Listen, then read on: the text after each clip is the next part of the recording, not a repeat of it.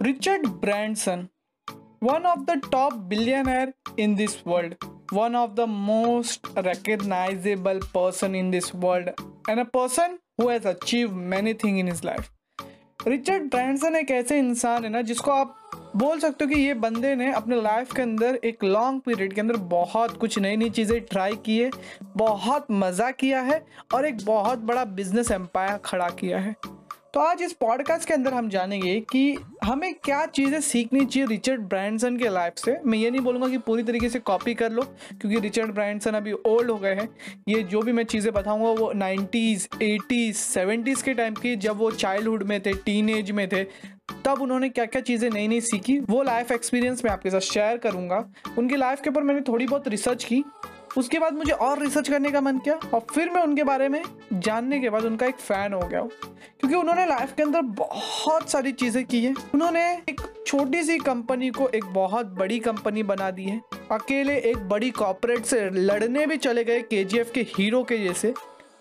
एक ऐसी परिस्थिति में आ गए थे कि उनको रातें जेल में भी काटनी पड़ी।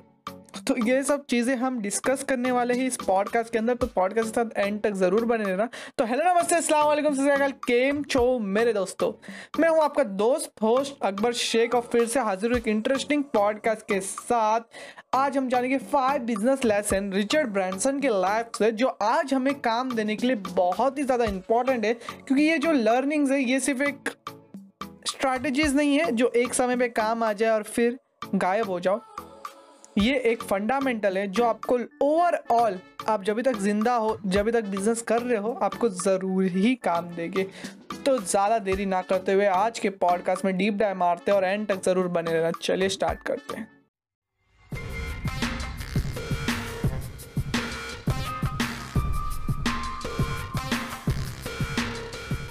उनके लाइफ की पहली लर्निंग है कि make your weaknesses your power Richard Branson को बहुत ही कम उम्र से ये पता चल गया था कि उन्हें डिसलेक्सिया की प्रॉब्लम है। डिसलेक्सिया होता है जब बच्चों को कोई चीज़ें समझ में नहीं आती है। उनको ए बी सी डी दूसरी दिखाई देती है और उनको पढ़ाई बराबर से समझ में नहीं आती और ये दौर तभी का था जब पढ़ाई को एकदम अलग ही लेवल पे देखा जाता था। पढ़ाई को एकदम, बोलते हैं ना कि एटीन सेंचुरी की पढ़ाई करा रहे थे, नाइनटीन सेंचुरी के बच्चों को। एक क्लासरूम में बिठा के, पढ़ा के, आज भी वैसी पढ़ाई चलती है इंडिया के अंदर, और बहुत सारे लोगों को तो वैसी पढ़ाई मिलती भी नहीं है इंडिया के अंदर। तो रिचर्ड ब्रांसन नसीब वाले थे कि उनको वैसी पढ़ाई मिली, लेकिन टीचर्स उनको बहुत चिल्लाती थी, बहुत डांटती थी, बोलती थी कि तुम कुछ नहीं कर सकते लाइफ के अंदर, क्योंकि यार टीचर जो देती थी पढ़ने के लिए, याद करने के लिए, वो उनको समझ में ही नहीं आता था तो करके बता ही नहीं पाते थे। तो उन्होंने एक रास्ता निकाला कि भाई मुझे पढ़ने लिखने नहीं आता, लेकिन मैं रट्टा तो मार सकता हूँ ना। तो उन्होंने रट्टा मारने की आदत डाली जो भी चीज़ उनको देते थे, जो भी काम उनको देते थे, वो रट्टा मारना शुरू कर देते कि रट्टा मारो रट्टा मारो रट्टा मारो। उन्हें थोड़ा बहुत स्पीकिंग में भी बहुत ज़्यादा प्रॉब्लम थी। इतने अच्छे से स्पीच नहीं दे पाते थे, लेकिन उन्होंने अपने लाइफ के अंदर एक इनिशिएटिव लिया। जो चीज़ ने उसकी लाइफ को पूरी तरीके से टर्न ऑन कर दिया। उन्होंने उनके स्कूल में एक कॉम्पिटिशन था। उसमें पार्ट लिया, उसमें स्पीच दी स्पीच कंपटीशन था, उसमें स्पीच दी। और अनफॉर्चुनेटली क्या मालूम नहीं ऊपर वाले का क्या उनके ऊपर हाथ था कि वो कंपटीशन वो जीत गए। जो लोग उन पर हँसते थे, वो रिस्पेक्ट करने लग गए। लेकिन भाई, वो तो रिचर्ड ब्रांसन थे ना जो जोश में आके वो समय पे उन्होंने एक मैगजीन चालू कर दी। यार, आज के डेट में हम यूट्यूब चालू कर देते इंस्टाग्राम चालू कर देते पॉडकास्ट चालू कर देते तो लोग हंसने लगते कि ये क्या कर रहा है। जबकि हम ट्वेंटी फ़र्स्ट सेंचुरी में तो सोचो ना बीसवीं सदी में वो चीज़ करना मैगज़ीन खुद की खोलना कॉलेज स्टूडेंट के लिए, कितनी एक अनोखी बात थी और लोग उन पर बहुत हँसते थे। बोलते थे कि तू पागल विगल हो गया, पढ़ाई पे ध्यान दे, अच्छी जॉब ले, जो आज भी बोलते हैं, वही उनको भी बोला जाता था। लेकिन वो तो थे रिचर्ड ब्रांडसन। उन्होंने हार नहीं मानी, वो करते रहे रहे, करते रहे। उनको शुरू में तो कुछ पैसा नहीं मिला यार कोई भी काम में शुरू में पैसा नहीं मिलता, यहाँ तक कि मैं पॉडकास्ट करता हूँ यूट्यूब करता हूँ मुझे पैसा नहीं मिलता है। इतना जो आप सोचते हो रहेगा ना कि ये पॉडकास्ट करता है, इसकी पॉडकास्ट हम सुन रहे हैं, इसको बहुत पैसा मिलता रहेगा, इसकी बहुत नॉलेज है। लेकिन ऐसा नहीं होता है। और वही चीज़ रिचर्ड ब्रांसन के साथ भी हुई कि उनको पैसे नहीं मिले। नहीं मिले वो मैगजीन की वजह से उनको पैसे। धीरे धीरे धीरे धीरे वो चीज़ बढ़ने लग गई कंपाउंड होने लग गई। लोगों को उनकी मैगजीन पसंद आने लग गई। मैगजीन ज़्यादा से ज़्यादा लोगों तक पहुँचने लग गई। फिर उनको एडवर्टाइजमेंट के लिए थोड़े बहुत ऑफ़र आने लग गए। और वहाँ से उनको धीरे धीरे धीरे करके पैसे आने लग गए। धीरे धीरे धीरे धीरे उनके मैगजीन का बिज़नेस धीरे धीरे धीरे धीरे ऊपर आने लग गया। लेकिन फिर उन्होंने एक दिन देखा कि बहुत सारे लोग हैं ना, जो पहले गाने के रिकॉर्ड्स रहते थे ना, वो बहुत महँगे में बेचते थे, ज़्यादा पैसे में बेचते थे और वो रिकॉर्ड थोड़े चीप क्वालिटी के होते थे तो भी इतना ज़्यादा पैसे लगाते थे। तो उन्होंने अपनी लाइफ की दूसरी लर्निंग अपनाई, वो है think out of the box and start it उन्होंने सोचा कि यार मेरे पास पैसे नहीं हैं लेकिन मुझे एक प्रॉब्लम सॉल्व करनी है। मुझे ये जो रिकॉर्ड्स सस्ते लोगों को पहुँचाने हैं, उनको गाना सुनने में मज़ा आना चाहिए। तो उन्होंने एक कंपनी स्टार्ट की जिसका नाम रखा वर्जिन और वर्जिन नाम भी इसके लिए रखा क्योंकि वो चीज़ का उन्हें कभी एक्सपीरियंस नहीं था। बिज़नेस स्टार्ट करने का उन्हें एक्सपीरियंस नहीं था। वो रिकॉर्ड के बिज़नेस में जाने का उनको एक्सपीरियंस नहीं था। इसलिए वर्जिन नाम रखा। और वर्जिन का मतलब तो आप सब समझते रहेंगे ना, मैं तो वर्जिन हूँ। आप हो क्या नहीं? मुझे कमेंट में ज़रूर बता देना यार पर्सनल बातें आप पार्ट लेकिन वर्जिन स्टार्ट हुआ 1917 में और उन्होंने एक दिमाग लगाया कि मेरे पास जगह खरीदने के लिए रेंट देने के लिए पैसे नहीं हैं। तो मैं क्या करूँ? उन्होंने मेल के थ्रू मेल होते ना जो जो घर पे पोस्टमैन ला के देता, उसके थ्रू रिकॉर्ड्स बेचना चालू किया कि अगर मुझे कोई लेटर दे देगा, अगर मुझे कोई लिख के दे देगा, मुझे कोई बोल देगा तो मैं उनको डायरेक्टली मेल के थ्रू रिकॉर्ड भेज दूँगा। वो काम 1970 में चालू किया। धीरे धीरे धीरे धीरे धीरे धीरे वो काम बढ़ने लग गया। उन्होंने रिकॉर्ड्स के पैसे चीप रखे थे, सस्ते रखे थे, क्योंकि उन्हें रेंट नहीं देना पड़ रहा था, किसी को किराया नहीं देना पड़ रहा था, किसी को टैक्स नहीं देना पड़ रहा था, किसी को वो जगह के लिए बहुत ज़्यादा एडवर्टाइजिंग नहीं करना पड़ रहा था, क्योंकि वो पहले से मार्केटिंग गुरु थे। मार्केटिंग उन्होंने अपने तरीके से की थी कम पैसे में, और उस वजह से उनका बिज़नेस धीरे धीरे धीरे ऊपर चढ़ने लगे, क्योंकि वो कम प्राइस में बेच रहे थे और ज़्यादा लोगों को बेच रहे थे। लेकिन फिर एक प्रॉब्लम आई। वो प्रॉब्लम आई तब जब मेल वाले जो लोग रहते हैं ना, उन्होंने स्ट्राइक कर दी। उन्होंने बोला कि अब हम सामान किसी को पहुंचाएँगे नहीं, हमारे पैसे बढ़ाओ। वहाँ की गवर्नमेंट के सामने, वहाँ की सरकार जो रहती ना, उनके सामने ये चीज़ करना शुरू कर दी। स्ट्राइक हो गई। उस वजह से वर्जिन का जो बिज़नेस है, वो ठप हो गया। वो बंद होने की कगार पर आया। तब उन्होंने एक और एक लर्निंग लगाई अपनी। वो है फेल फास्ट लर्न फास्ट वो फेल हो गए थे ये बिज़नेस के अंदर, क्योंकि वो ठप होने आया था। तो उन्होंने सोचा कि अब मैं दुकानें खोल लेता हूँ। अभी मेरे पास थोड़ा कैपिटल हो गया है। मेरी बिज़नेस का थोड़ा नाम हो गया है। मार्केटिंग थोड़ी हो गई। लोग मुझे पहचानने लग गए हैं। तो अब मैं इसका स्टोर खोलना चालू करूँगा। धीरे धीरे करके उन्होंने इंग्लैंड के अंदर अलग अलग जगहों के अंदर स्टोर खोलना शुरू कर दिया। स्टोर खोलना शुरू कर दिया तो उनको समझा कि यार ये स्टोर के अंदर मैं वही प्राइस में देने के लिए कुछ अलग चीज़ें मुझे करनी पड़ेगी, वरना मुझे प्राइस हाई करने पड़ेगी, क्योंकि रेंट बिंड भरना पड़ता है। जब आप एक जगह लेते हो ना तो जगह के बहुत ज़्यादा अलग अलग पैसे लगते हैं। वो स्टोर संभालने के लिए किसी को रखना पड़ता है, साफ़ सफ़ाई के लिए किसी को रखना पड़ता है, चोरी ना हो उसके लिए किसी को रखना पड़ता है, या और रेंट देना पड़ता है, वो तो सबसे बड़ी बात है, या फिर आपका खुद का है तो उसका टैक्स देना पड़ता है तो ये सब चीज़ें रहती है। तो ये सब चीज़ों का कवर अप करने के लिए और उनके जो रिकॉर्ड्स है, वो चीप रखने के लिए उन्होंने आइडिया लगाया कि मैं इलीगल तरीके से रिकॉर्ड्स बेचना शुरू कर दूँगा। और ये लालच उनको खींच लेके आए इलीगल एक्टिविटी के अंदर। उन्होंने इलीगल तरीके से रिकॉर्ड्स बेचना शुरू कर दिया। रिकॉर्ड्स को कॉपी करके कहाँ से रिकॉर्ड बेचना शुरू कर दिया? अनकैप रिकॉर्ड्स बेचना शुरू कर दिया। तो ऐसा करते करते उन्होंने पैसे तो कमा लिए। उनकी सेल डबल ट्रिपल हो गई क्योंकि वो चीप प्राइस में बहुत सारे अच्छे अच्छे रिकॉर्ड्स बेच रहे थे। लेकिन ये चीज़ की खबर वहाँ की पुलिस वाले को पता चल गई। वो आए और रिचर्ड ब्रैंसन को उठा के लेके चले गए। उठा के लेके जाके एक रात पूरा कारावास में बिताया रिचर्ड ब्रैंसन ने। उसके बाद नेक्स्ट डे उनकी बेल हुई उसके बाद उन्होंने तौबा कर ली कि भाई मैं ऐसे उल्टे सीधे काम नहीं करूँगा। अगर कमाना है तो सही तौर पे कमाऊँगा, मंगता है तो मैं प्रॉफिट बहुत कम लूँगा या नहीं भी लूँगा, लेकिन सही तरीके से कमाऊँगा। और एक रिसेंट इंटरव्यू में उनके, उन्होंने बोला था कि सबसे इंपॉर्टेंट चीज़ एक इंसान के लिए ये होती है कि उनकी फ्रीडम अच्छे से रहे। इंसान कमाता क्यों है? इंसान पैसे इन्वेस्ट क्यों करता है? फाइनेंशियली फ्री क्यों होता है? या फिर बिज़नेस क्यों स्टार्ट करता है? ताकि उनके ऊपर किसी का दबाव ना रहे।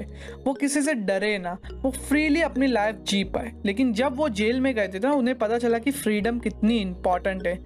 एक दिन मेरा ऐसा ही वेस्ट हो गया। वो जेल के अंदर बहुत सारी अनगिनत चीज़ें हुई रहेगी जो हमें पता नहीं है। तो उस वजह से उनका पूरा माइंड सेट चेंज हो गया। उसके बाद से उन्होंने लीगल बिज़नेस करना शुरू किया और अपने बिज़नेस को लीगल तौर पे, अच्छे तौर पे एक्सपांड करना शुरू किया। अब वर्जिन धीरे धीरे धीरे धीरे ग्रो हो रहा था। वो पहले की स्पीड में नहीं हो रहा था, लेकिन धीरे धीरे धीरे धीरे ऊपर आ रहा था। तो उन्होंने एक चीज़ और अतरंगी सी कर ली, जो मैं उनको चौथी लर्निंग मानता हूँ उनकी, वो है बी यूनिक वो एकदम अलग ही इंसान है। इतना अच्छा बिज़नेस चल रहा था उनका तो उन्होंने अभी पंगा लेने का सोचा वहाँ की सबसे पावरफुल एयरवे ब्रिटिश एयरवे के साथ। उनके पूरे दोस्तों ने बोला कि तू पागल हो गया है। ब्रिटिश एयरवे इतनी बड़ी एयरवे है, इतनी बड़ी कॉपरेट है, तू कैसे उनसे लड़ सकता है यार? एक अकेला इंसान कैसे लड़ सकता है और तू क्यों लड़ना चाहता है? तो उनका आंसर था कि ये ब्रिटिश एयरवे वाले बहुत चीप क्वालिटी की सर्विस देते हैं और पैसे हाई क्वालिटी के लेते बहुत ज़्यादा पैसे लेते और मैं एक ऐसी एयरवे का स्थापना करना चाहता हूँ जो कम पैसा ले और हाई क्वालिटी की सर्विस दे लोगों को। लोगों की हेल्प करे। और यही मकसद के साथ सबके ना बोलने के बावजूद ब्रिटिश एयरवे से लड़ने के लिए उन्होंने स्टार्ट किया वर्जिन एटलांटिक और आज भी वो company one of the branded airline in the world है। ब्रांडेड एयरलाइन जब नाम आता है ना पूरे वर्ल्ड में कितनी सारी एयरवेज है, उनके अंदर इनका नाम भी आता है। और ये टॉप फाइव की लिस्ट में हमेशा बने रहते हैं। जब ये वो चीज़ के अंदर कूदने गए ना सबने ना बोला। ऐसा लग रहा था कि एक अकेला इंसान एक आर्मी से लड़ने जा रहा है, क्योंकि British Airway nineties seventies seventy five eighties के करीब बहुत ही पावरफुल एयरवेज थी, क्योंकि इंडिया से बहुत सारा पैसा उन लोग लूट के लेके गए थे। उन लोगों के पास बहुत सारा एक्सपीरियंस था नॉलेज था, और ऐसे करते करते उन्होंने अपना ब्रिटिश एयरवे को एक बड़ी एयरवे कंपनी बना लिया था। लेकिन ये रिचर्ड ब्रांसन भी तो कहाँ कम थे? ये तो बी यूनिक वाले यूनिक से भी यूनिक पर्सन थे।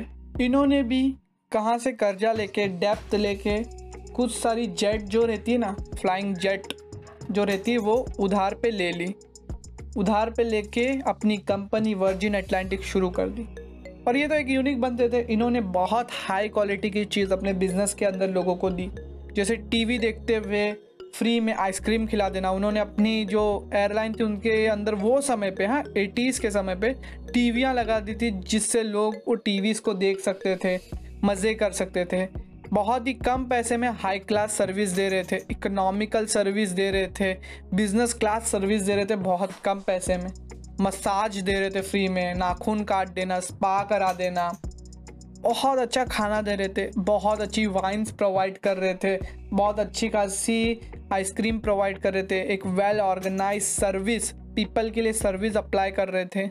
बहुत ही एक यूज़र फ्रेंडली लुक दे रहे थे। लेकिन स्टार्टिंग में ये सब करना उनको भी भारी पड़ा। उनके भी बहुत पैसे का लॉस हुआ, बहुत डेप्थ में। एक टाइम ऐसा आया कि उन्होंने अपना वर्जिन रिकॉर्ड है, वो बेच दिया। और एयरलाइन इंडस्ट्री के अंदर ही जमे रहने के लिए वो पैसा यूज़ किया। क्योंकि ब्रिटिश एयरवे भी कहाँ हार मानने वाली थी? क्या उनको क्या लगा कि हार मान जाएँगे? एक कोई बंदा आया तो हम हार मान जाएगा, ऐसा लगा क्या? ऐसा नहीं था। वो भी हार मानने के लिए तैयार नहीं थे और रिचर्ड ब्रांसन भी लगे हुए थे। दोनों ने फुल फोकस किया किया किया, लेकिन एक समय के बाद रिचर्ड ब्रांसन की कंपनी एक ब्रांडेड कंपनी के नाम पे आने लग गई। उनको चीप कंपनी या फिर छोटी मोटी कंपनी नहीं देखा गया, एक अच्छी वेल नोन कंपनी देखा गया। लोग पसंद कर रहे थे उनकी सर्विस और ब्रिटिश एयरवेज से ज़्यादा पसंद वर्जिन एटलांटिक को कर रहे थे। ऐसा करके धीरे धीरे धीरे धीरे उनका बिज़नेस ग्रो होने लग गया। ब्रिटिश एयरवे भी आज के दिन भी है, वो भी ग्रो कर रही है और वर्जिन एटलांटिक भी है, वो भी ग्रो कर रही है। मीन्स पूरी तरीके से ब्रिटिश एयरवे ख़त्म नहीं हुई और ब्रिटिश एयरवे ने पूरी तरीके से वर्जिन एटलांटिक को ख़त्म नहीं किया। लेकिन दो ऐसी कंपनी आ गई जो एक दूसरे से टक्कर आज भी ले रही है। ये कंपनी सक्सेसफुल होने के बाद उन्होंने अपनी पांचवी लर्निंग अपनाई, जो मैं आपको देना चाहूँगा, वो है expansion is a new ideology वो कहते हैं कि अभी मैं एक्सपांड करना चाहता हूँ। New new new new field में जाना चाहता हूँ।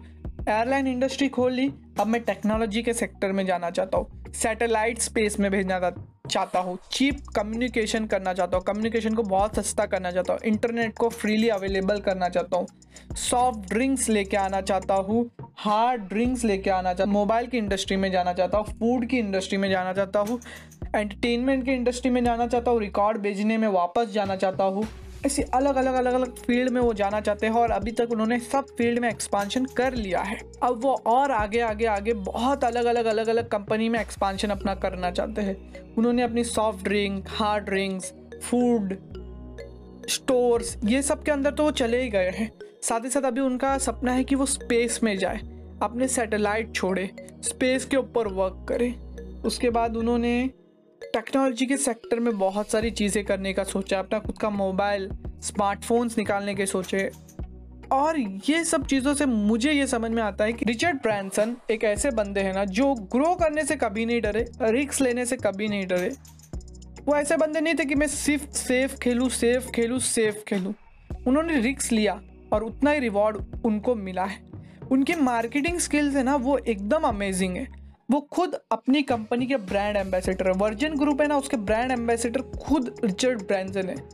वो ऐसी अलग अलग चीज़ें करते रहते ना मार्केटिंग के लिए, जैसे उनकी एक सॉफ्ट ड्रिंक आई थी ना, उसके लिए उन्होंने यूएसए के अंदर जो मिलिट्री वाला टैंकर रहता है, वो टैंकर चला के एक बड़ी सी वो सॉफ्ट ड्रिंक की कैंस की इमारत खड़ी करी थी उसको गिरा दिया। उस वजह से उन्हें अलग अलग पेपर्स में टाइम्स ऑफ़ इंडिया उसके बाद वॉशिंगटन पोस्ट ऐसी अलग अलग जगहों पे पब्लिसिटी हुई। बिलियंस ऑफ़ डॉलर की पब्लिसिटी हुई। उन्होंने अटलांटिक महासागर पार किया था। एक हॉट हेयर बलून में बैठ के। उससे भी उनका बहुत ज़्यादा नाम हुआ था, बहुत ज़्यादा पब्लिसिटी हुई थी। इसका मतलब वो खुद तो मज़े करते और मार्केटिंग करते। Guinness book of world record में भी उनका नाम है। उन्होंने ऐसी ऐसी चीज़ें की है, जो पब्लिसिटी के लिए सुपर थी, उससे उन्हें बहुत पब्लिसिटी मिली। और वो वजह से उनका जो कंपनी का नाम है वर्जिन का नाम है, वो भी ऊपर आता है। तो वो एक मार्केटिंग गुरु है। वो कहते हैं कि मार्केटिंग में हमें खुद उतरना चाहिए। समझना चाहिए क्योंकि मार्केटिंग एक इंपॉर्टेंट स्किल है हर एक बिजनेसमैन के लिए एंटरप्रनोर के लिए। कोई भी पर्सन है जो अपना प्रोडक्ट लॉन्च करना चाहता है, उसको मार्केटिंग की समझ होनी चाहिए। और वो मार्केटिंग के लिए एक बेस्ट पर्सन है। वो बहुत सारे सोशल मीडिया प्लेटफॉर्म पे अवेलेबल है। वो अपनी वीडियोस पोस्ट इंस्टाग्राम पोस्ट कुछ ना कुछ डालते रहते हैं, जिससे लोग उनसे कनेक्टेड रहते हैं। तो आज के पॉडकास्ट से आपको कुछ ना कुछ सीख मिली रहेगी, क्योंकि एक रिचर्ड ब्रांसन है ना, एक बहुत ही अमेजिंग पर्सन है अमेजिंग बिलियनर है। इतनी एज होने के बाद भी वो मज़े करने से हटते नहीं हैं। अगर आप उनकी लाइफ देखोगे ना तो एकदम अचंभित हो जाओगे, आप एकदम अमेज हो जाओगे कि ये बंदा क्या क्या कर रहा है इस उम्र में भी। बहुत सारी अलग अलग चीज़ें करते हैं वो। तो होप करते हैं पॉडकास्ट आपके लिए इन्फॉर्मेटिव रहेगा। अगर है तो पॉडकास्ट को फॉलो करो। मुझे इंस्टाग्राम पे कोई भी डाउट है तो मैसेज करो। विश करता हूँ आपका दिन शुभ रहे। मैं हूँ आपका दोस्त सकबर शेख मिलता आपसे अगले पॉडकास्ट में। तभी तक सिखाते हैं इंडिया को कुछ नया। जय हिंद।